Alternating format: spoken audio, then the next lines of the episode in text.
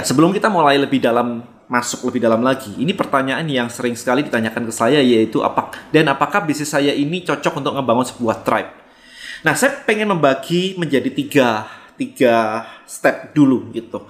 Jadi ada orang-orang yang benar-benar nggak ngerti digital marketing, orang yang benar-benar jualannya itu di pasar, di toko, offline, benar-benar ya konvensional banget. Jadi hanya mengandalkan orang yang datang, foot traffic, orang yang datang jalan kaki di depan toko, mampir, eh, lihat-lihat, kemudian belanja. Itu konvensional. Kita udah lama, itu udah kena pandemi yang terimbas secara secara masif adalah foot traffic, pelanggan yang datang. Itu yang terimbas secara kuat banget kena pandemi seperti ini.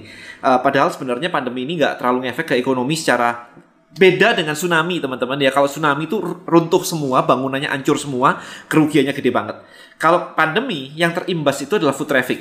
Terutama ya kalau misalkan bisnis anda ter, bukan hanya toko ya kalau bisnis anda traveling kan memang ya lagi ngedrop banget ya.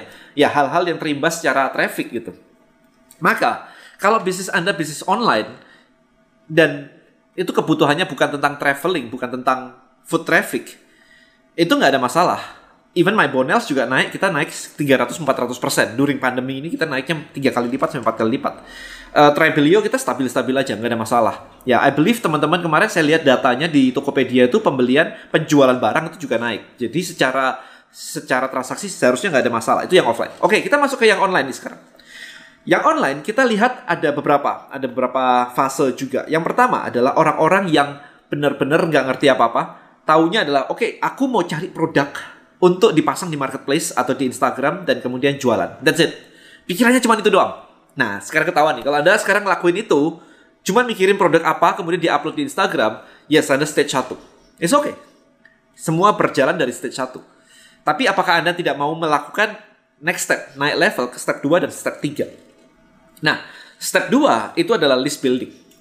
Ya, step 2 adalah list building. That's why kenapa buku saya itu kemarin tuh saya punya buku sampai dua, ada list building, ada tribe gitu. Nah, yang saya tulisnya ini. Ini step step tiga. Oke, ini step tiga. Ini step dua. Step satunya ya ada nemu produk, ada upload itu step satu. Nggak perlu diajarin itu semuanya juga ngelakuin itu. Ya kan jadi naik level pertama, naik level kedua abis itu gitu. Nah kemarin saya mau launching ini, tapi saya nggak jadi karena saya pikir adalah ini aja gak ngerti, apalagi ngomongin ini gitu. Nah sekarang di video ini saya pengen pengen petain lagi nih. Nah ketika anda membangun sebuah list, kita ngomongnya kan dan apakah bisnis saya cocok membangun sebuah trap atau enggak. Kita ngomong gini dulu. Kalau ngomongin tentang step 2 yaitu list ya. List building. Maka jawabannya adalah semua bisnis butuh list building. Every business. Mau fashion kayak, mau laundry kayak, mau F&B kayak, nggak peduli. Mau asuransi kayak, mau MLM kayak, unit list itu udah pasti. Nggak usah ditanya. Kalau Anda nanya, butuh list atau enggak? Anda prehistorik. anda terlalu ke belakang. Karena semua orang butuh mengumpulkan database customer untuk di broadcast, untuk diedukasi supaya paham tentang produk Anda. Either jadi beli atau jadi membeli produk berikutnya. Saya menggunakan list building sudah dari tahun 2008. 13 tahun sekarang. Oke, okay. ngajarin orang tentang fitness, kemudian diajarin cara pakai suplemennya. Suplemennya ada banyak. Ada yang nanya, "Dan saya udah promo satu produk ini kok gak laku-laku gitu ya?" Ya. Iya, di edukasi itu terus-terusan, teman-teman. Terus-terusan. Ada teman saya ada satu satu alumni saya yang tahu saya follow saya sejak 2012 barusan 2020 kemarin join kelas saya. 8 tahun conversion. Kebayang nggak? Ya tidak semua orang sama. Ya journey orang itu beda-beda. Tapi intinya adalah list building adalah untuk mengumpulkan prospek market customer di dalam sebuah wadah untuk diedukasi. Itu yang kita ajarkan di list building black book. Oke okay, paham ya nah sekarang di video ini saya pengen bawa anda masuk ke step berikutnya yaitu bikin tribe bikin komunitas. Kenapa sih bangun komunitas? Nah, dari sini nanti Anda bisa lihat apakah bisnis Anda cocok atau enggak bikin komunitas ya. Um, yang pertama, saya sampai tulis di sini nih. Yang pertama adalah yang pertama adalah Anda punya message, Anda punya pesan. Agama kita itu tribe. Nabi-nabi kita semua itu punya pesan, menyampaikan pesan dari Tuhan. Apa pun lah bentuknya ya. Apa pun agamanya, apa pun bentuknya, intinya ada satu. Nabi kita disebut the messenger karena dia membawa pesan dari Tuhan gitu ke sana kemari khotbah kalau hari ini mungkin webinar intinya adalah membawa untuk spreading the message ya jadi kalau saya tulis di buku saya yang yang tribe gather your people Ya kan kalau kita lihat nih nabi-nabi zaman dulu kan ngumpulin orang-orang kan? Ngumpulin orang-orang. Kalau hari ini yang ngumpulin orang-orang demo. ya kan? Gather your people, spread your message, start a movement, make an impact. Ini kan agama sebenarnya teman-teman ya. Kalau kita lihat ya, menarik ya. Tapi masalahnya adalah ini kalau di, di, diambil secara marketing terus dibawa ke mana-mana. Orang demo juga kayak begini kan, ngumpulin orang, spreading orasi, spread your message, start a movement, melawan inilah, melawan itulah, make an impact gitu. Kadang-kadang impactnya positif, kadang-kadang impactnya negatif kan gitu sekarang. Jadi konsepnya selalu sama itu. Nah yang kedua nih, connect with individual around one topic. Jadi kalau saya sekarang lagi belajar forex, misalkan trading, maka saya akan berkumpul di banyak komunitas tribe yang ngobrolin forex.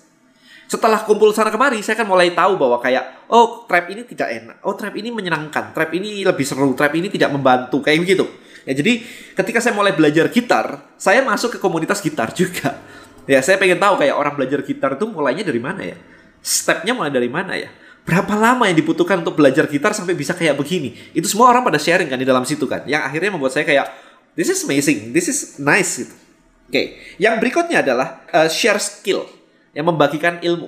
Kalau Anda punya sebuah ilmu, mau apa pun itu, kalau saya ada LBM, list building mastery, saya punya trap hacker, saya punya list building mastery uh, tribe, saya sharing skill saya di situ, it's okay.